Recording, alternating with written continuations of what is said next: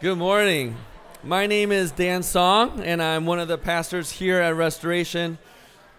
Feel all the good energy. Maybe it's the graduates or whatever, but it's good to be together this morning. Uh, whether you're here, I know there's probably some who are watching online. We're glad that you could join us here on this Sunday morning as we now come to a time of um, hearing God's word for us. And so I'm going to invite Josh Chung to come on up. So if you have a Bible, turn to Turn to Acts chapter 4. We're going to be looking at Acts chapter 4, verses 32 through chapters 5 through 11, or 5 11. And so we'll look at those that, that passage. And as we do, just wanted to kind of bring you up to speed of where we're at. So we've been looking at the story of the church and how Jesus, when he ascends to heaven, he promises that he's going to equip the people of God with the Holy Spirit. And so they wait in Jerusalem, waiting. These 120 people are waiting. They don't know what's going to happen. But on Pentecost Sunday, which we'll, we'll celebrate in a few weeks from today, the Holy Spirit comes upon them. And as the Holy Spirit comes upon them, they're preaching God's word, there's healings that's happening, and they're telling about the mighty works of God in all these different languages and tongues. So much so that all these other nationalities and people groups are hearing them and understanding these Galileans speak in their tongue, in what their parents had taught them. And they're hearing God's word, and God adds to their number 3,000 and more and more. And we see the breaking of bread, the practicing of the sacraments, meeting together in prayer and in fellowship, of sharing one another's goods. And the church grows. Well, last Sunday we looked at how there was a healing of a lame man by Peter. And with this healing, what that does is now, because the gospel of Jesus Christ is being known and spread like wildfire throughout Rome, there's opposition, external opposition. And so, this Jerusalem council of these leaders bring Peter and John in, and they start questioning them. They're going, What are you doing? And they threaten them that they will beat them and imprison them if they keep talking about the name of Jesus. But because they can't charge them with anything, they let them go. And here they come together and we begin to hear more of what the church is doing. And so this is where Josh is going to read for us. And if you don't have a Bible, there are church Bibles underneath the chair in front of you. If you're using that, turn to page 912, but you can follow along also on the screen. So let's give a, let's give attention to God's word.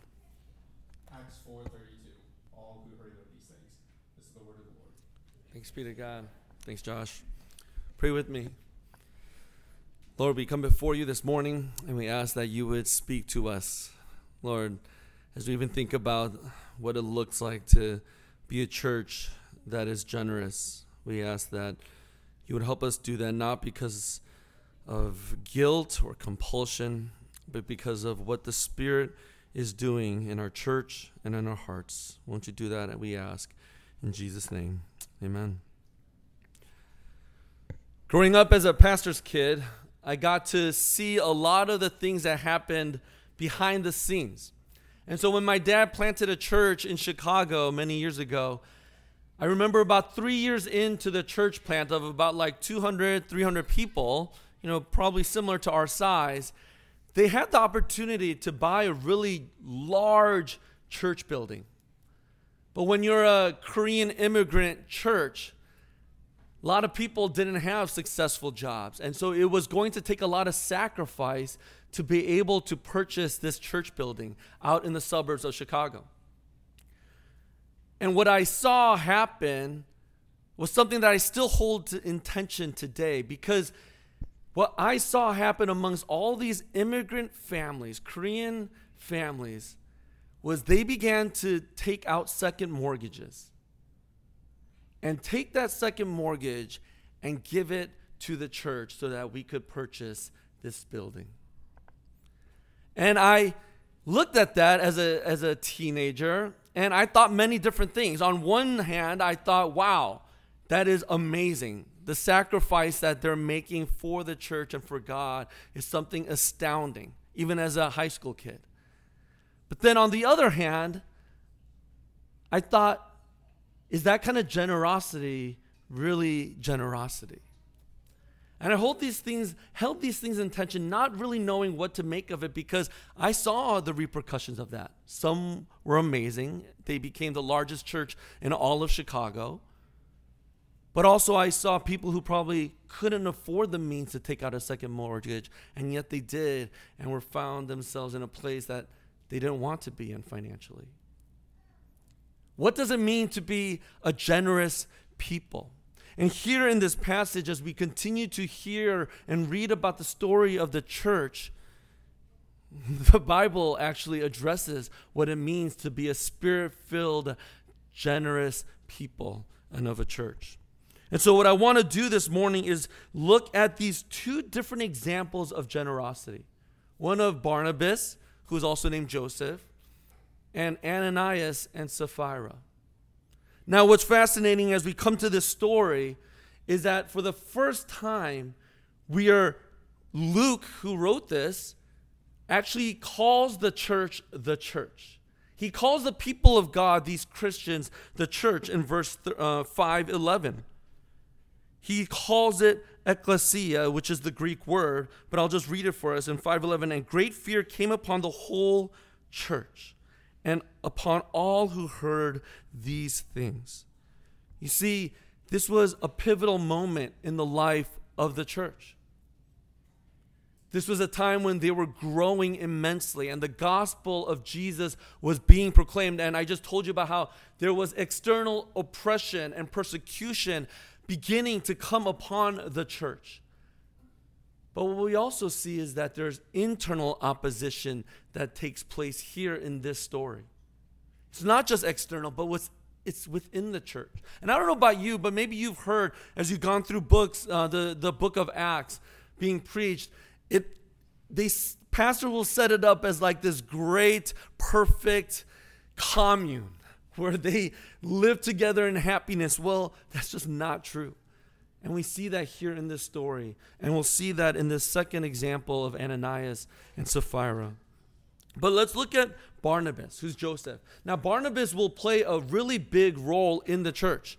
As we'll look at later in Acts, he begins to be one of the critical, crucial players in spreading the gospel to the Gentiles, to these other countries and nations. But he was also in this moment given this beautiful nickname of sorts, Barnabas, son of encouragement. Well, why? Well, in verses 32 through 35, we're given this beautiful summary of what was happening in the church. Let me read it for you.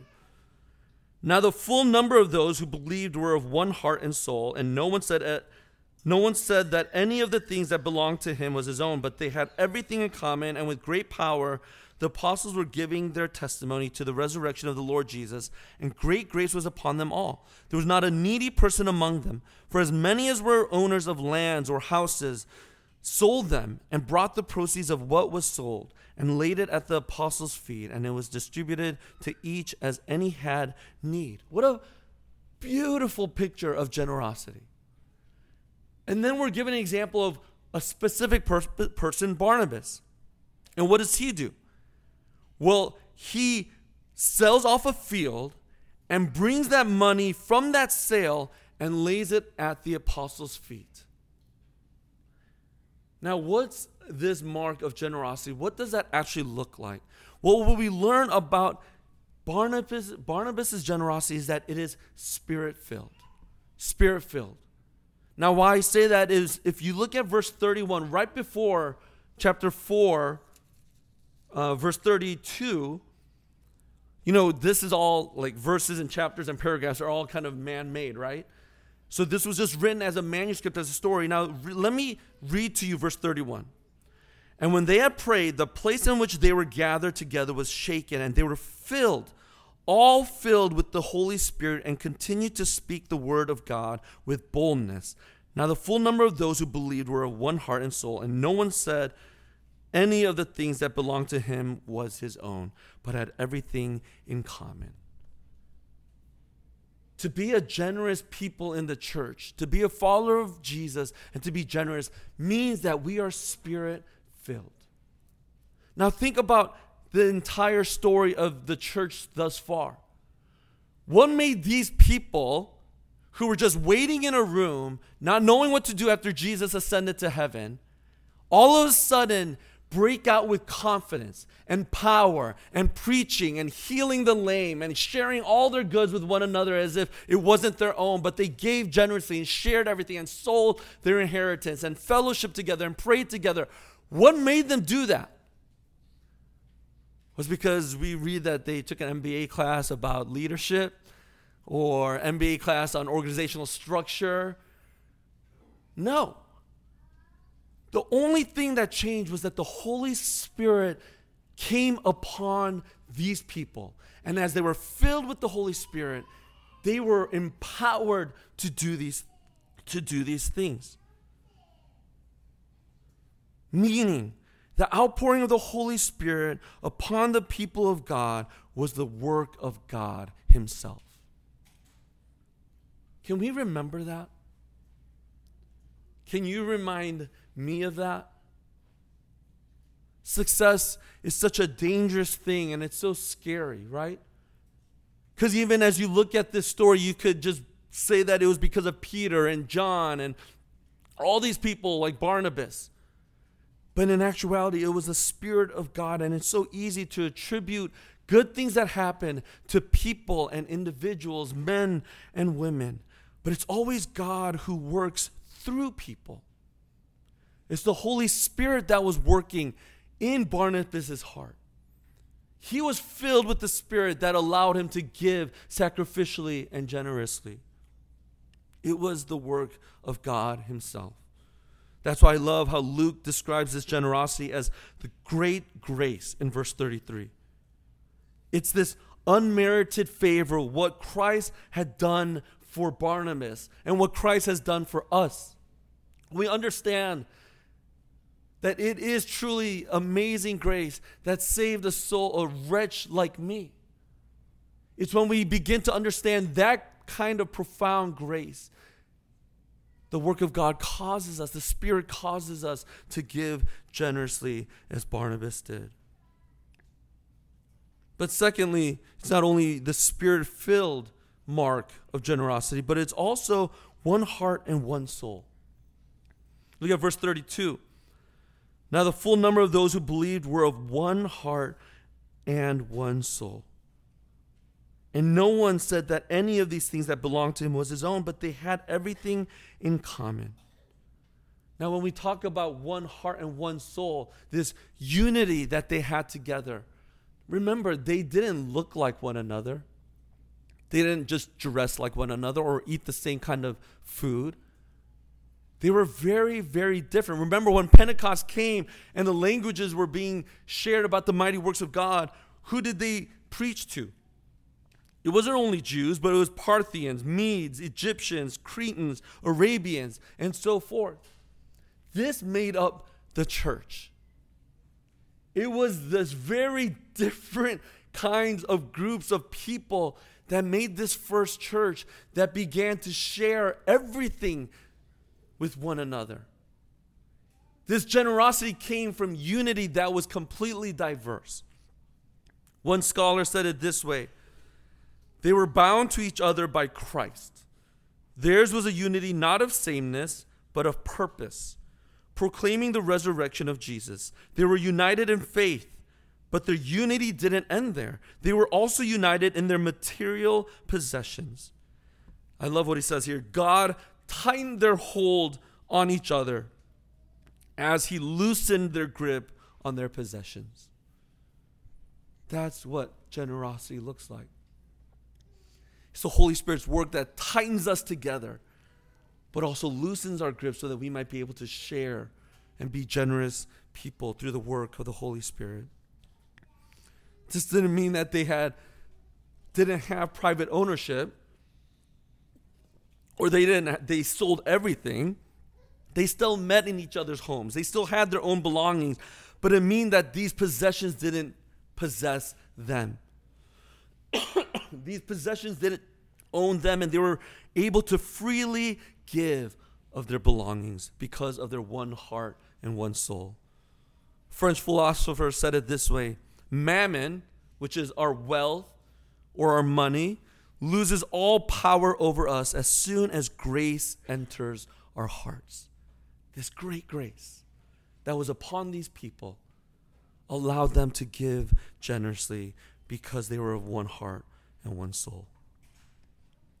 That's what we see through Barnabas. Not because of Barnabas, but because of the Holy Spirit that was at work in him to give generously. And as they were one mind and heart, through their unity, they were able to give to one another, even if they disagreed on politics or they looked different or spoke a different language. Their faith united them because of what Jesus had done for them on the cross. Because of what Jesus had done, they were able to then give because of the grace they received. But let's look at Ananias and Sapphira. In the second example, in verses 1 through 11 of chapter 5, what did they do? Well, they, it almost looks identical to what Barnabas did. They sell a piece of land, but they hold back a little bit and they lay the rest at the apostles' feet.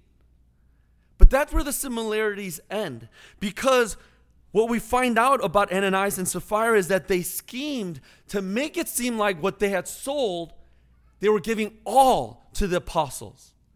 When in actuality, what we see is that they took back, which was a word for deception. They were keeping some of their proceeds, but made it look like they were giving everything. Now, Peter finds out about this and confronts them. He confronts Ananias first, and Ananias still tells it as if he was giving everything. And what happens? He collapses and dies. Then a few hours later, three hours later, Sapphira, his wife, comes, and Peter addresses her again, asking what happened. She keeps that same lie. And what happens? She falls over and dies, and they're buried together. Now, this is a very complicated story, one that seems very unfair, especially in our Western world, modern world, where I thought the New Testament was all about love and, and being able to be understanding and forgiving. Well, I could see this being an Old Testament story. Yeah, God's wrath and judgment. But as we look at the characteristics of giving, we'll see why this was so important that God would bring judgment upon them. But before we get there, what we have to see here is that part of generosity in the church is that it is never under compulsion. It is so easy, and I'll say it right now it is easy to be able to lay guilt on people to give. It is easy to force one's hand and make them feel like they need to give to the church or to whatever it is. But when we look at the gospel of Jesus Christ, Generosity is never under compulsion. And we see that here. Look at verse 4 of chapter 5. When Peter talks to Ananias, what does he say? He says, While it remained unsold, did it not remain your own? And after it was sold, was it not at your disposal? Meaning, when that land belonged to you, there was no reason for you to sell. You could have kept your land. We did not force you to sell your land. And when you sold your land, that money was yours to use however way you wanted. You didn't need to give all of that money to us or any of it. And what we see here in the gospel of Jesus Christ is that giving and generosity is one that is absolutely voluntary. As the Holy Spirit is at work in your heart, you are free to give as the Lord calls you to. That is the beauty of the gospel. That is the scandal of the gospel. Because what we see here, it is absolutely voluntary. The apostles, Peter, John, didn't decide for them how much to give, what to give, any of them, as they considered nothing their own, but gave freely. It was absolutely voluntary. And that's what makes generosity generous. It is voluntary. But secondly, what we want, what we see here in the story of Ananias and Sapphira, it is that it is never for self-righteous gain. It seems harsh that they would die because they told a lie. But sometimes we have to get under the lie to understand what's actually going on. And what we see here is that the gospel of Jesus was at stake.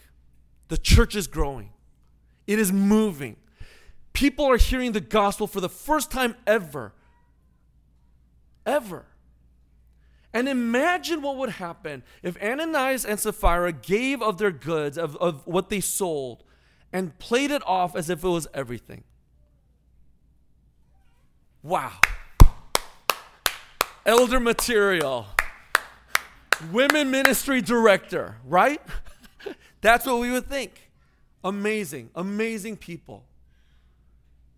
If you do good things, you are a good Christian. If you do bad things, you're not a good Christian, or you're not even a Christian. But is that the gospel? When Jesus ascends and the church is at this crucial point of its growth, of declaring who Jesus is and what he has done, this needed to be made known. If you have a brother or some family member that's destroying your family, Love isn't to just let them do it. Love isn't to just be tolerant and let them destroy your family. No, right? You immediately create boundaries. You immediately do what's necessary to protect the family. That's love. And when the church was at this crucial standpoint, what we see is in their lie, underneath the lie, they were telling a gospel that was false that is based upon your self righteousness, what you do. And that's exactly what Ananias and Sapphira were doing. They were trying to buy and give of their money to buy their self worth, to buy their approval of men, to look like Barnabas, and to be able to be somebody in the church and in their social stratus.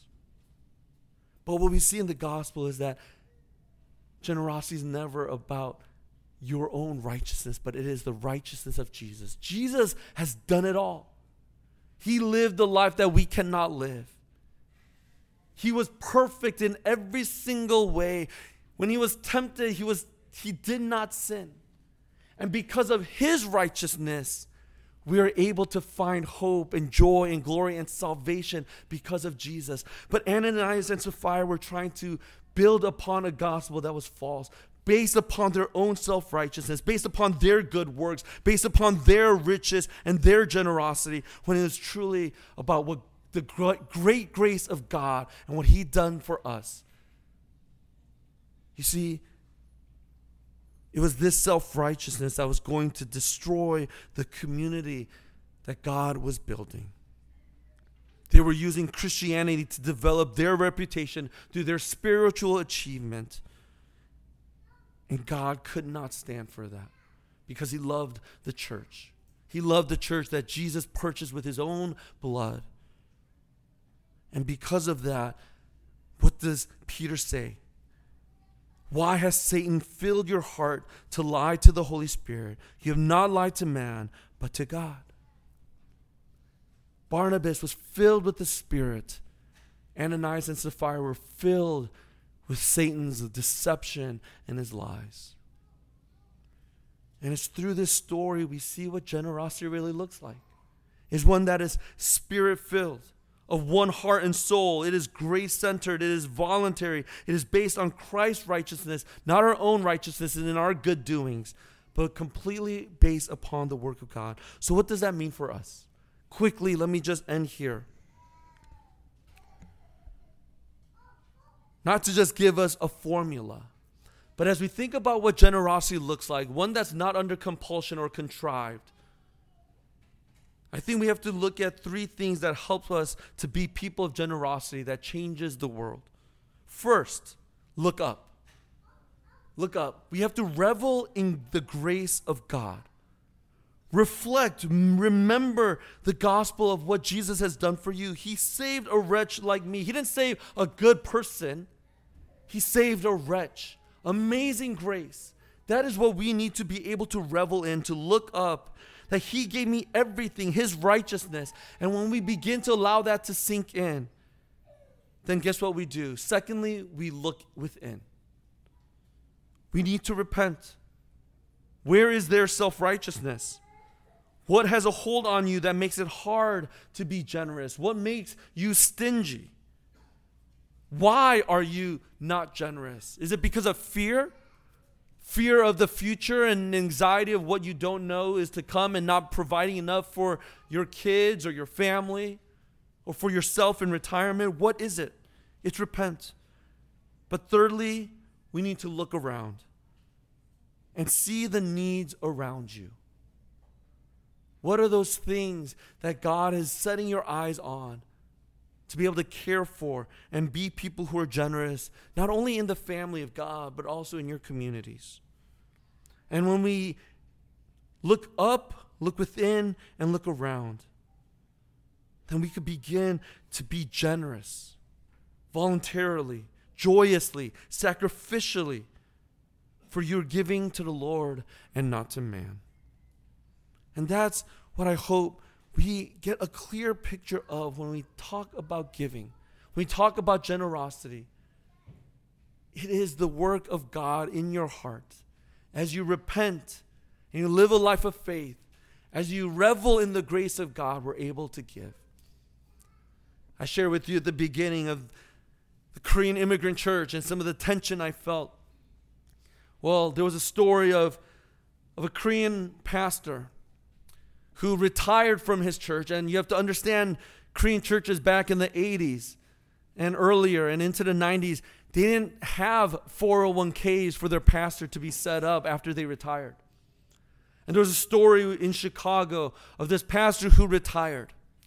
And you know what you do is you retire and you don't you usually don't stay at your own church, you kind of move on. And the church had lost contact with him.